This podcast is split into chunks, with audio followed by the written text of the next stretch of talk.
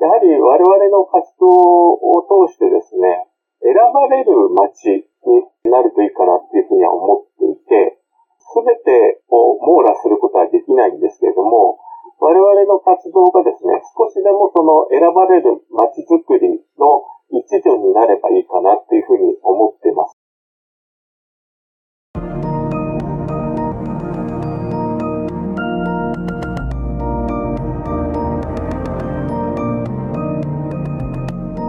NPO 法人まちづくりエージェントサイドビーチシティのポッドキャスト番組 SB キャストです。この番組は様々なステージで地域活動、コミュニティ活動をされている皆様の活動を紹介、活動のきっかけや思いを伺うポッドキャスト番組です。進行を務めますのは、私、フリーランスとしてプログラミング、アプリ開発、講師、書籍出版などを行いながら、この NPO の理事を務める高道恵です。どうぞよろしくお願いいたします。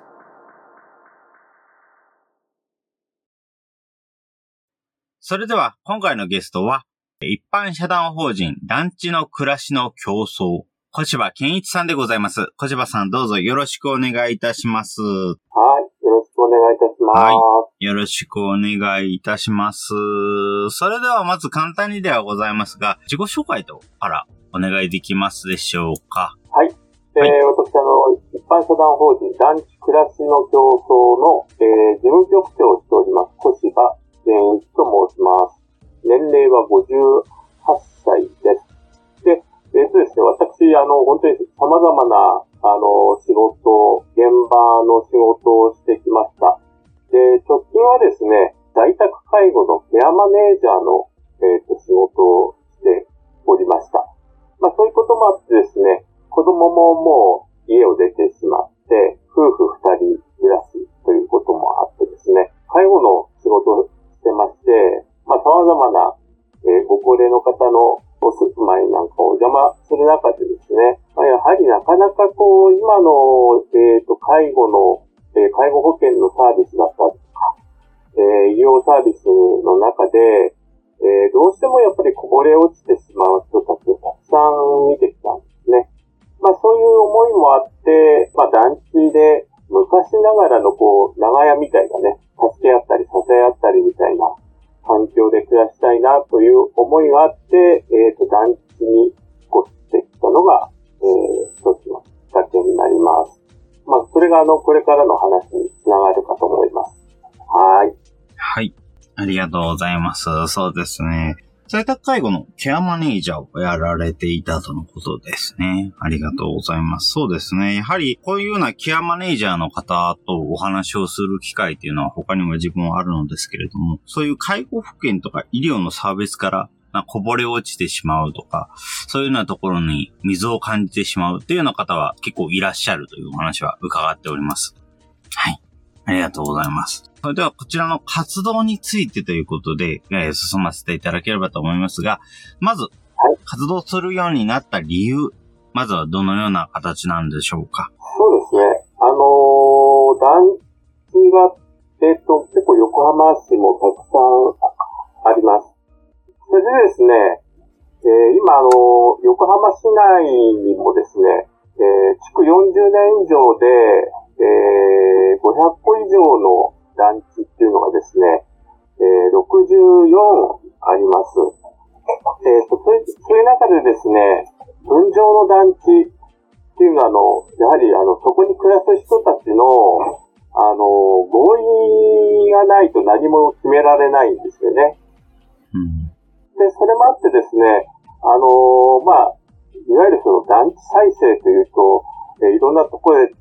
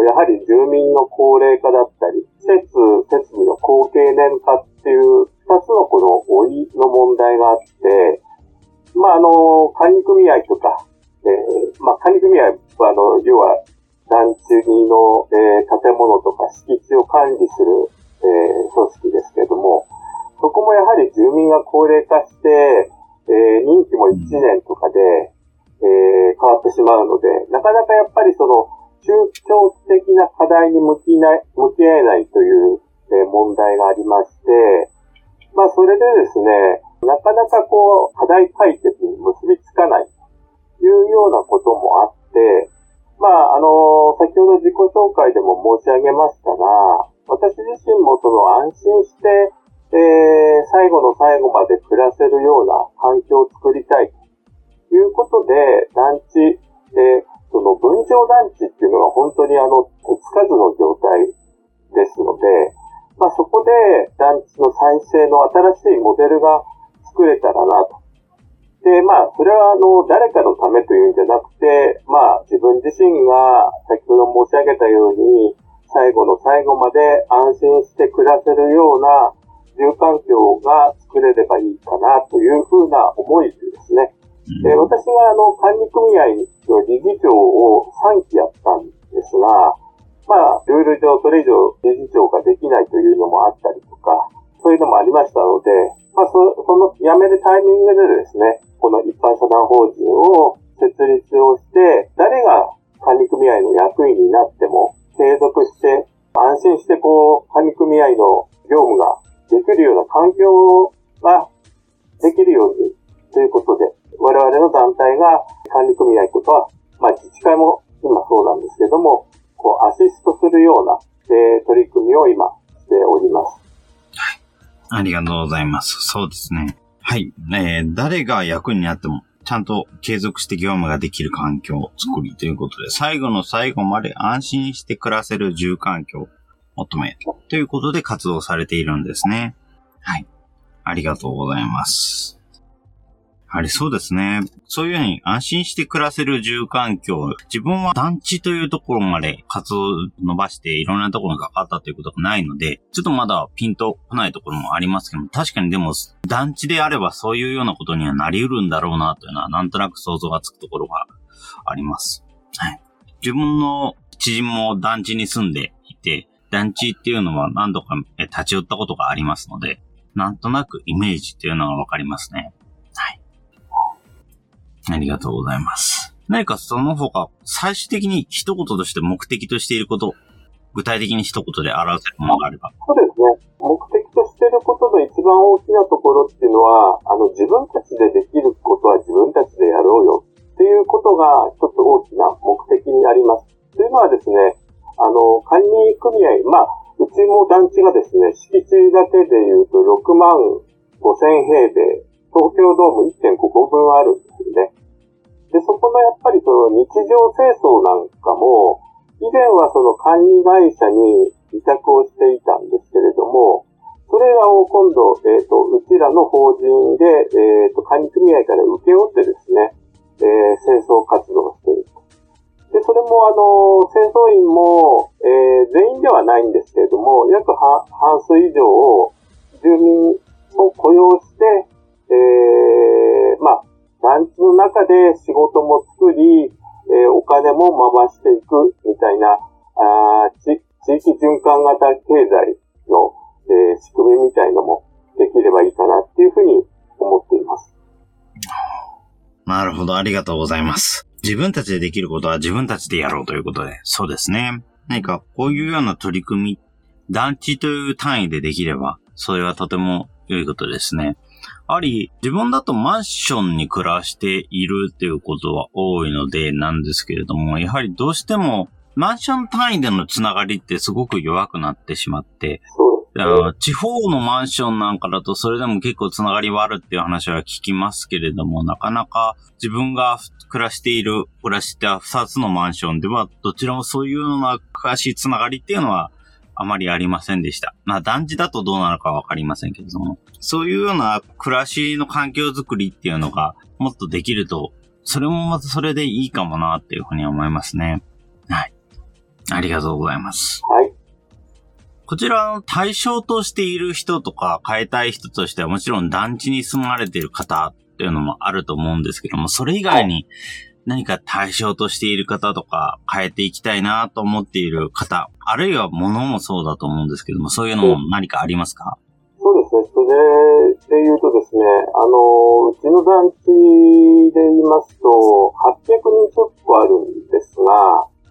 で、そこで暮らす人たちっていうのは1500人にも満たないんですね。なので、1個あたりにすると、まあ、えー、2人以下ということで、あ、あと、高齢化率で言うと50%近いと。まあ、そういうな、そういうことを考えるとですね、ほほぼほぼもう高齢の一人住まいか二人住まいが圧倒的に多い団地とも言えるんですね。うん、そうなるとやはり、えっ、ー、と、今後数年で、えっ、ー、と、こう、ものすごい、こう、新陳代謝が進むんではないかなというふうに、えっ、ー、と、考えています。うん、で、まあ、そういう中で、えっ、と、団地にですね、やはり、こう、若い世代の方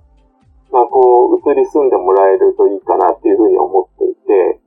まあ、そういう意味では、その団地の中だけではなくて、まあ、外に向けての情報発信とか、そういうことを、えー、えー、と、団地もですね、なんかこう、若い人から見ると、あの、ちょっとこう、えー、暗いとか、保守的だとか、まあちょっと閉鎖的だ、みたいなね、えー、こう、ネガティブな印象を持っている方も多いと思うんですけれども、意外とあの、えっ、と、うちの団地でもですね、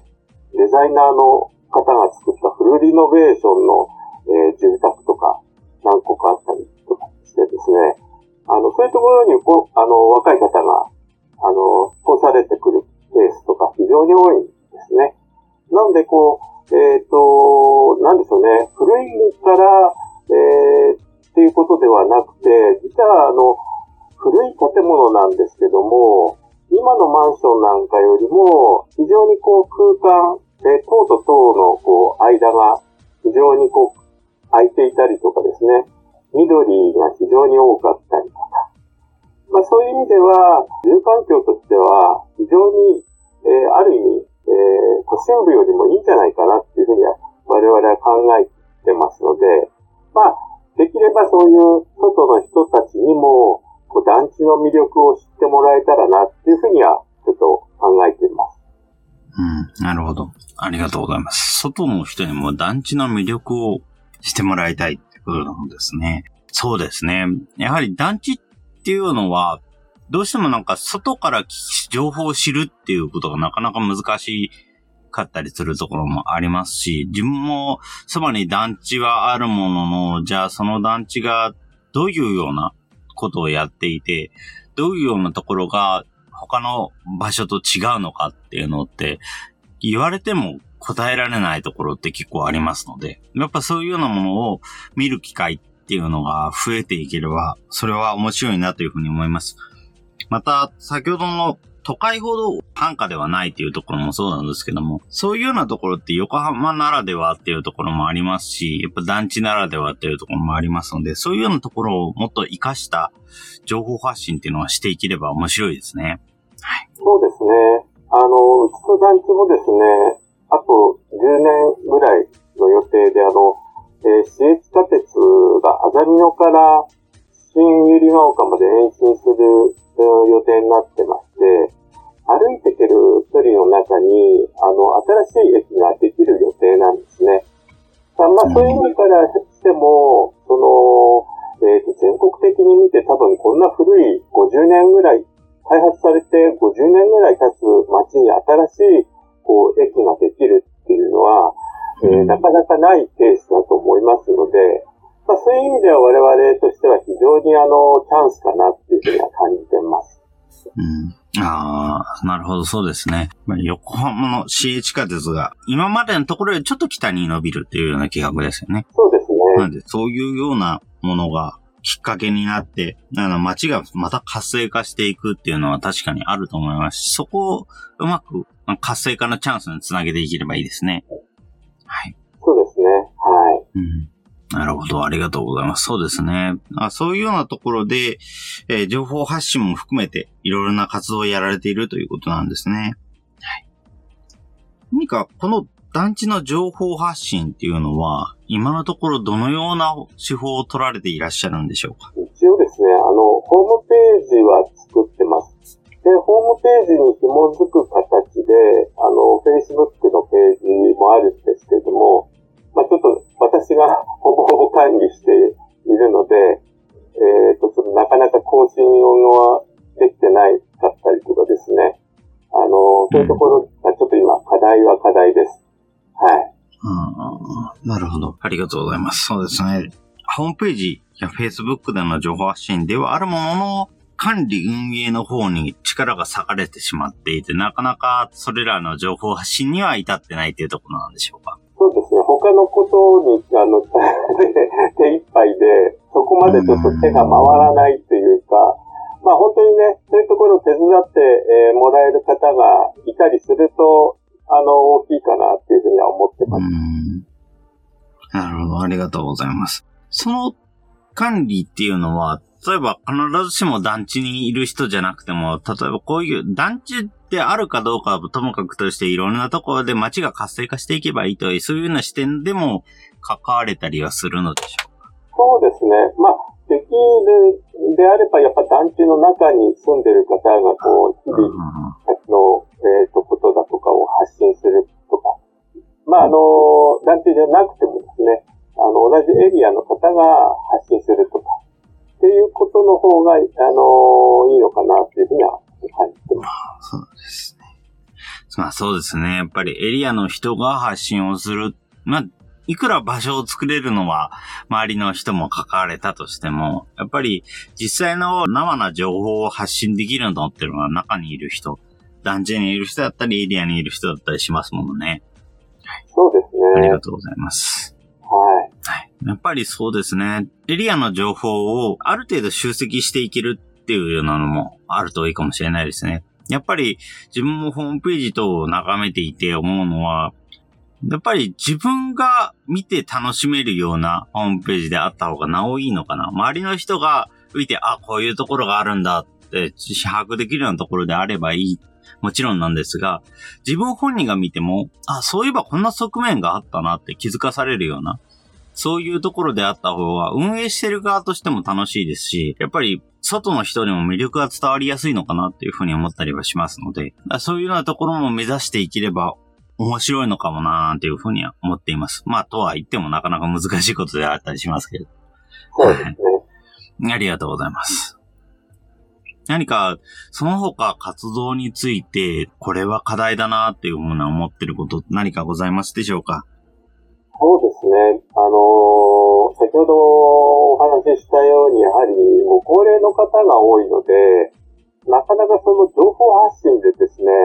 あの、ICT を活用したりっていうのが、えー、と非常に難しい部分があるんですね。やはり最終的にはやっぱり紙ベースになってしまったりするので、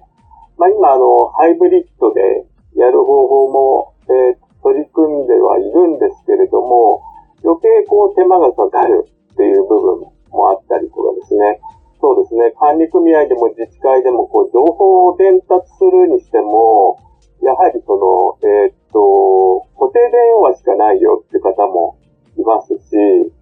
まあ、メールはちょっと使えないよとか、えー、LINE はやってるよとか、まあ、あの、もう本当にこう、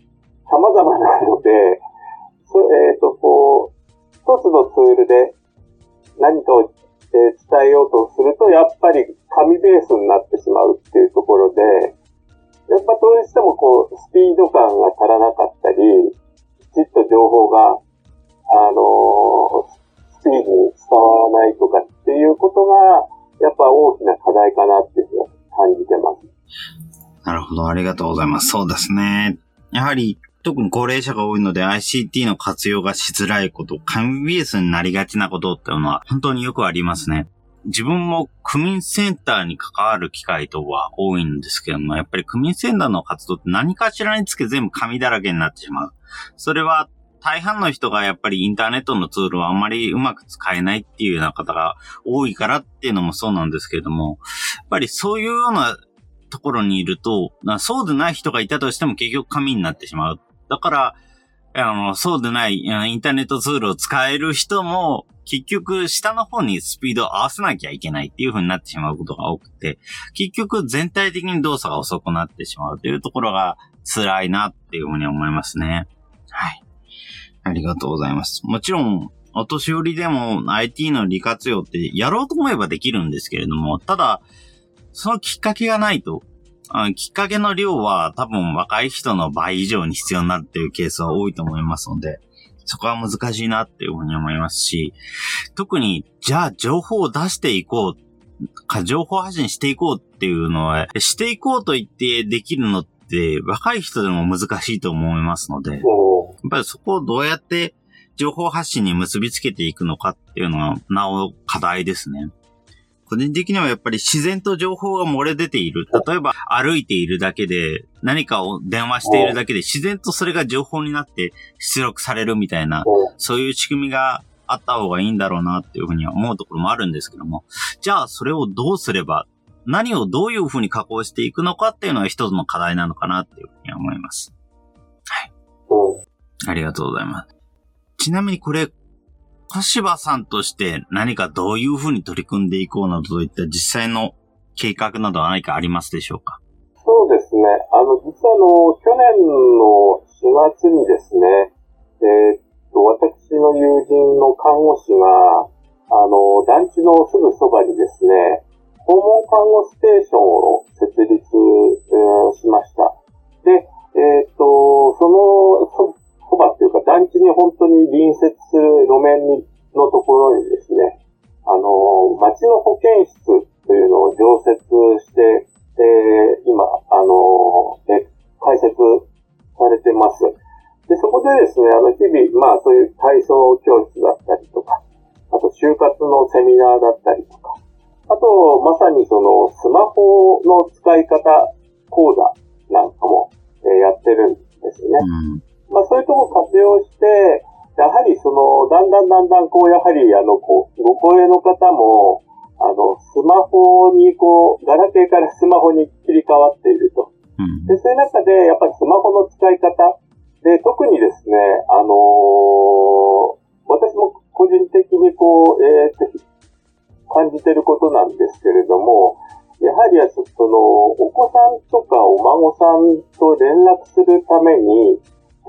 構こうスマホに LINE を入れてる方が多いんですよね。なので、えっ、ー、と、LINE を使ったその情報、えー、伝達みたいなことができるといいかなと思って、えっ、ー、と、去年からちょっと試しに、えっ、と、公式 LINE みたいのを作ってですね、団地のですね。で、あの、それでこう、えっ、と、前に、あんまり、あの、頻度が多いと、あの、うるさくなっちゃうので、まあ、毎日必ず一つずつ、一件ずつぐらい、えー、地域の情報だったりとか、えー、こう、なんでしょうね、お得な情報とか、こんなことがあるよとか、っていうようなことを、えっ、ー、と、お知らせするようなことを今、ちょっと始めているところです。で今、だいたい登録がですね、LINE の登録が、えっ、と、100 10件か20件ぐらいまでになってるところです。うん、なるほど。ありがとうございます。LINE の公式チャンネルを使われてらっしゃるんですね。はい。もう一つ、あの、街の保健室を使われるそこして、その保健室だけでなく、そこで体操をやったり、スマートフォンの教室をやったりする。そういう仕組みはすごくいいなというふうに思います。あの自分の別の知り合いで、街の IT 相談室っていうのをやってらっしゃる方がいて、やっぱりそこで、わからないことがあったら気軽に相談ができるっていうようなところが作ってらっしゃるっていう話を聞いて、それもすごく良いなっていうふうに思いました。もちろん、知っている人はいっぱい知ってるけど、知らない人はとことん知らないっていうのが IT の現状になっているので、その知識のあ溝を少しでも平均化する、そういうような取り組みっていうのが、いろんなところにあると、それはとてもいいなというふうに思います。そしてもう一つは、あの、スマートフォンを使って、あの、お孫さんと連絡を取ってるっていう話は、やはり、他のところでも聞いたことがありまして、うん、特に以前どこかの調査で行われたものですけれども、家族と一緒に住んでいる年寄りの方よりも、一人暮らしで暮らしている方の方が、IT スキルは高い傾向があるっていうような話を聞いたことがあって、それはやはりあの、お孫さんとかと連絡を取るためっていうのが一番多いんですけども、やはりなかなかの、若い人もそうですけども、必要性がないとスキルって育たないものなので、必要性のレベルがちょっと若い人より高いだけで、お年寄りの方であっても、ニーズがそれだけあればいくらでも伸びるっていうのがあるなというふうに感じました。はい。なので、そういうような、あの、取り組みっていうのはとてもいいことだなっていうふうに思います。少しでも情報に触れる機会が増えれば増えるほど、お年の方も、じゃあ自分もやってみようかなって思ってくれる可能性が増えるということになりますので、そうですね。そういうのはどんどん増えていければいいなというふうに思います。はい。では、ここで、いよいよちょうどいいところでもありますので、次のご質問ですが、IT についてどう関わっていきたいなど何かございますでしょうか？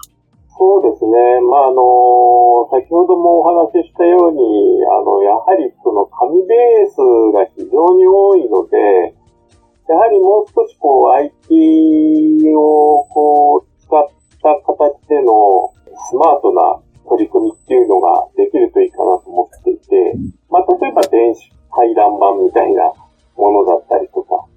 まあ、今もちょっと試験的にですね、自治会なんかもですね、あの、LINE のあの、オープンチャットとか活用したりとかですね、なるべくこう、紙を減らしたいなっていうことを、ちょっと今考えてて、まあ、どうしてもあの、まあ、紙の方が便利なところもあるんですよね。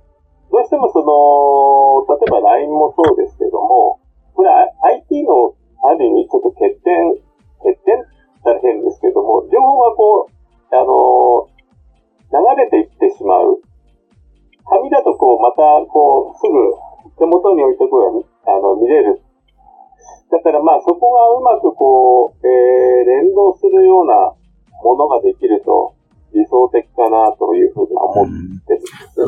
うん、な。なんかそこの、こう、うまい仕組みがないかな、みたいなね。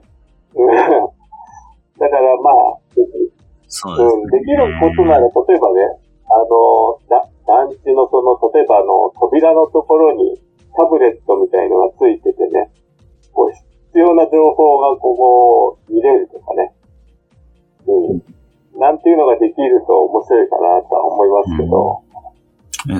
団地の、団地限定の SNS とかそんな形になるんでしょうかね。やはり、そういう。そうですね。そういうのが、こう、双方向でできたりとか、うん、できると、例えば安否確認にもつながったりとかですね。その、災害時の情報伝達だったりとか、うん、それも一つ、こう、安心安全につながることにもなると思いますし、いろんなこう情報がですね、あの、事細かに伝わりやすくなるのかなっていうふうには思いますね。うん、すねやはり、紙ベースを少しでも別のものに置き換えていきたいっていうのは非常によくわかりますし、自分も区民センターの用紙とかって、ほとんど全部紙で送られてきて、自分はデータでいいって何度も何度も言ってるのに紙で送られてくるっていうのがすごく多くって、なんかそれだけでも、多分かなり経費的にも無駄になってるんだろうなっていうふうに思いますし、やっぱりそういうようなところからすると、前に他の人から言われたのは、SDGs 的な観点でもこれまずいんじゃないのって言われて。やっぱり紙って資源ですからね。やっぱり資源の無駄遣いはよろしくないですから。それに、やっぱり、いわゆる LINE のチャットとかだと、どうしても流れていってしまうっていうようなところは先ほどの通りありますし、これやはり、あの、LINE とか Twitter とかみたいな、あの、流れていくもの、フローコンテンツとかでも言われてますけども、そういうようなものの宿命のようなところがあるので、本当であれば、他になんかストック型のコンテンツって言っても、ある程度同じものが残っていくようなものとセットで使うものなんですけれども、やっぱり片方だけが普及しているっていうような場所もまだまだ多いので、いや、そこが、やはり難しいところ、どういうふうにうまく使い分けてもらえるの、うようにするのかっていうのが課題になってくるんだろうなっていうふうに思いますよね。はい。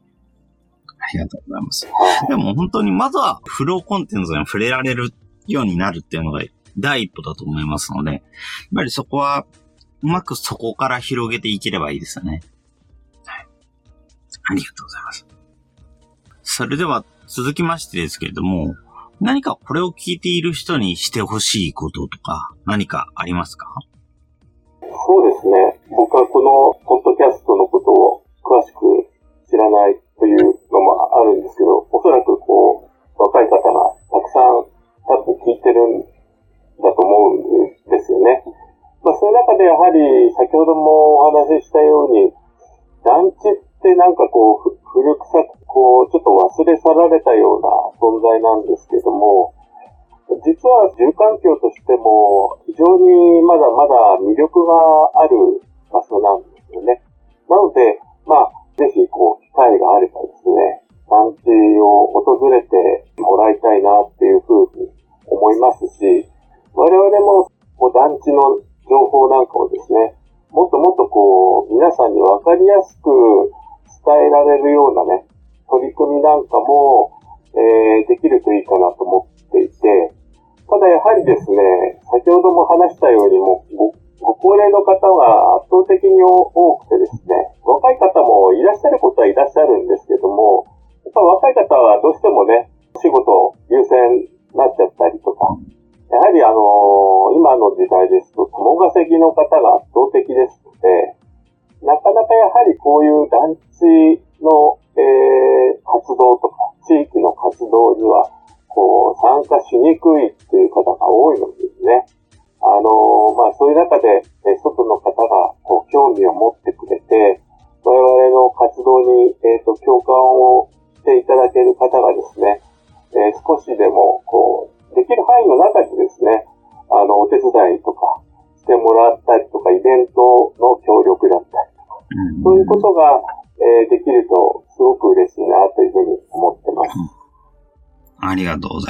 ですね。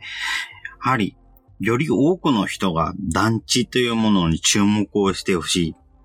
訪れてみてほしいっていうところですね。はい。ありがとうございます。やはり、そうですね。やっぱり団地の情報をせっかくいろいろなもので発信をしているので、それを見てみて、どういうものなのかっていうのを見ていってほしいな、というのがありますね。それに、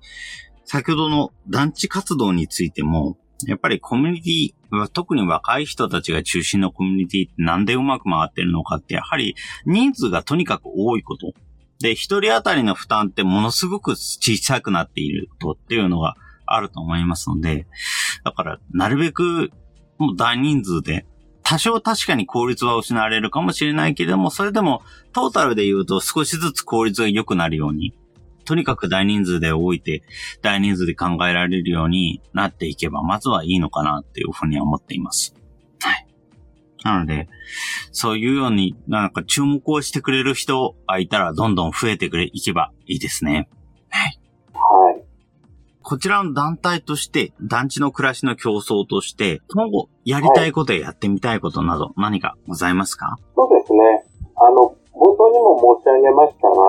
やはり団地は抱えている問題、課題っていうのは、あの、うちだけの特有の問題ではなくてですね、あの、先ほど申し上げたように、横浜には大規模な団地だけでも64もあるんですね。それ以外にも、中小のマンションも含めたらものすごい数あって、やはり同様の課題を抱えています。なので、えっ、ー、と、我々が、あの、少しでもその問題の解決、課題の解決に結びつくようなことができればですね、で、それを他の団地でも試してみたりとかですね、それをこう、その、なんていうんですね、一つのこう、ビジネスモデルとして、えー、他のところに展開をしていくみたいなことができるといいかなっていうふうにはちょっと考えてもいます。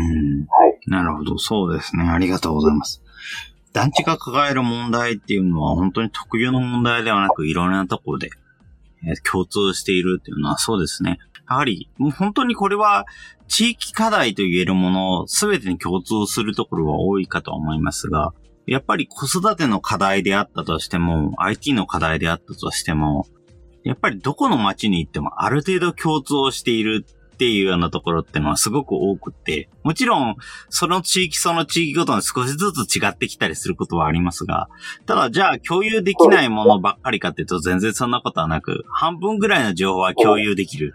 そんな状況になってることが多いと思います。だから、本当にいろんな人たちが見ていけるような、何か、これが解決策のヒントになるんじゃないかみたいなものが、どんどん発信していけるようになるといいですね。そうですね。はい。ありがとうございます。はい。それでは今後、インターネットで団地の暮らしの競争のこちらの活動を知るには、どのようにすればよろしいでしょうか？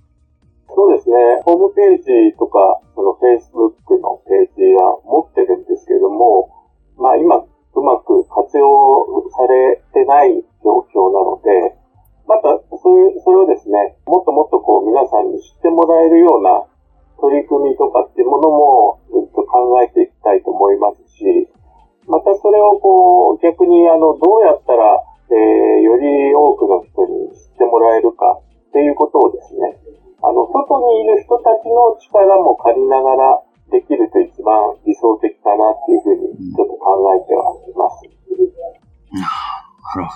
とうございます。はい。こちらのホームページなどの情報をうまく、まあ、そう取り組みを考えつつも、外にいる人の力も借りながらやっていきたいですね。はい。そうですね。本当に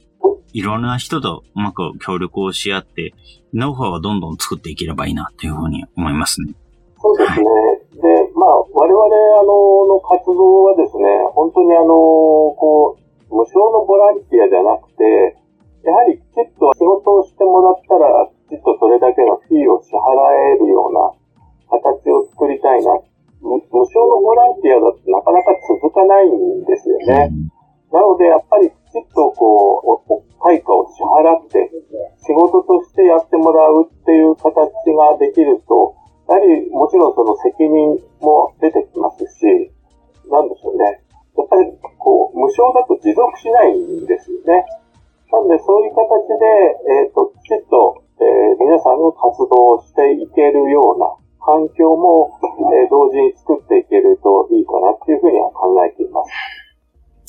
ですね。ありがとうございます。本当にこの持続性、持続可能性というものはすごく大事になりますね。やはり好きなことだからこそ、必要だと思っているからこそ、無償でやってしまいがちなところはありますけども、それはその先につながらない、その先にもっとひどいことになってしまいかねないということにもなりますので、やっぱり仕事に結びつけられるようにしていくっていう考えはとても重要になってくると思います。はい。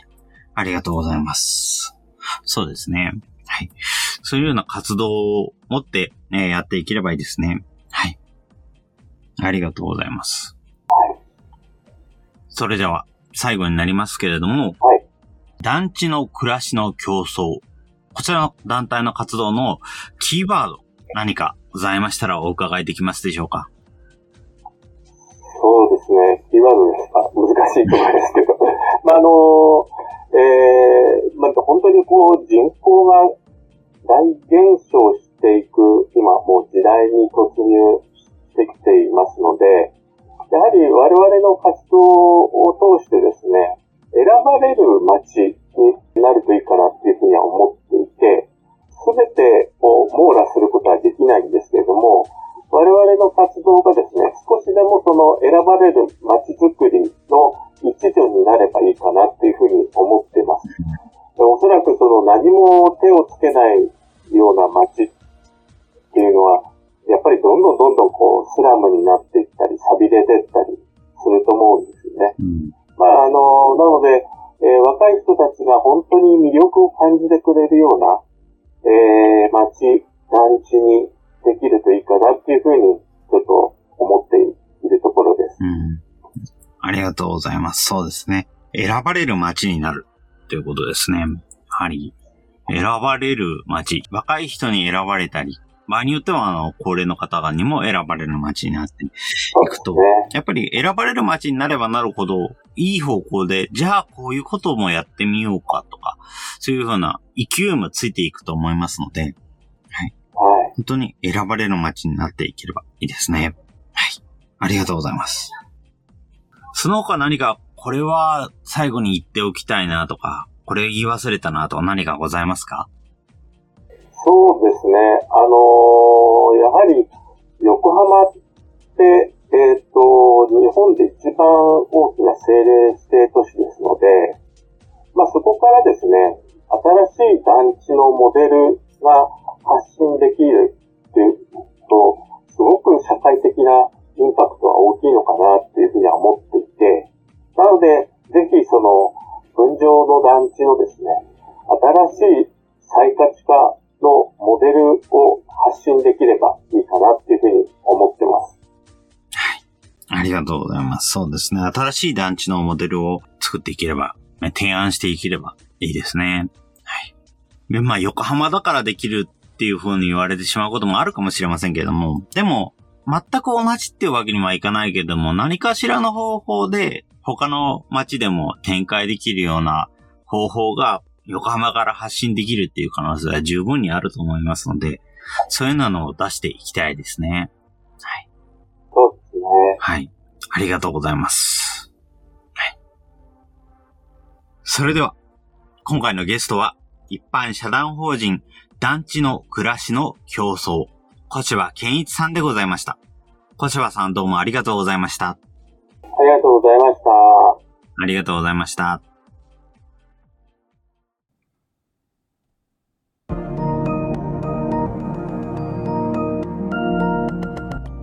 今回は横浜にも数多く存在する団地。ここから新しい団地のモデルを創造しようと活動する一般社団法人団地暮らしの競争の小柴健一さんに活動の内容や思いを伺いました。在宅介護のケアマネージャー業務を通じて既存の介護保険サービスから転げ落ちてしまう人の存在を感じたという小柴さん。お互い支え合えるような関係性づくりを目指して、団地暮らしの競争を立ち上げ活動を始めました。誰かのためではなく、自分自身が安心して暮らせるような住環境を目指して、自分たちでできることは自分たちでやろう。団地の中で仕事も作り、お金も回していく。地域循環型経済の仕組みを考えていければいい。一般社団法人団地暮らしの競争の活動のキーワードは、選ばれる街になるといいかな。人口が大減少する時代。そのために必要なすべての活動を網羅することはできないものの、自分たちの活動が選ばれる街になるための活動の一助になればいいと小柴さんは言います。何も手をつけないような街というものは、どんどん寂れていってしまう。若い人が本当に魅力を感じるような街、団地にしていきたい。団地。それはあまり気にしないかもしれないけれども、私たちが住む街の一部。皆さんも団地暮らしの競争の活動を見て、自分たちの住まい、街、改めて考えてみませんか？このポッドキャストの感想は、Twitter や Facebook などで受け付けています。ハッシュタグ sbcast045 アルファベットで sbcast 数字の045こちらのハッシュタグをつけて投稿いただけると幸いです。それらが使えないという方は、まちづくりエージェントサイドビーチシティサイトのお問い合わせフォームなどからご連絡ください。また、SB キャストでは、継続のための寄付受付を行っています。毎月1000円の月額サポートの内容となります。特典などご興味ご関心のある方は、ぜひ寄付サイトをご確認ください。今後も、この番組では様々なステージで地域活動、コミュニティ活動をされている皆様の活動を紹介していきたいと思います。それぞれの視聴環境にてポッドキャストの購読ないし、チャンネル登録などをして次をお待ちいただければと思います。それでは、今回の SB キャストを終了します。お聴きいただきましてありがとうございました。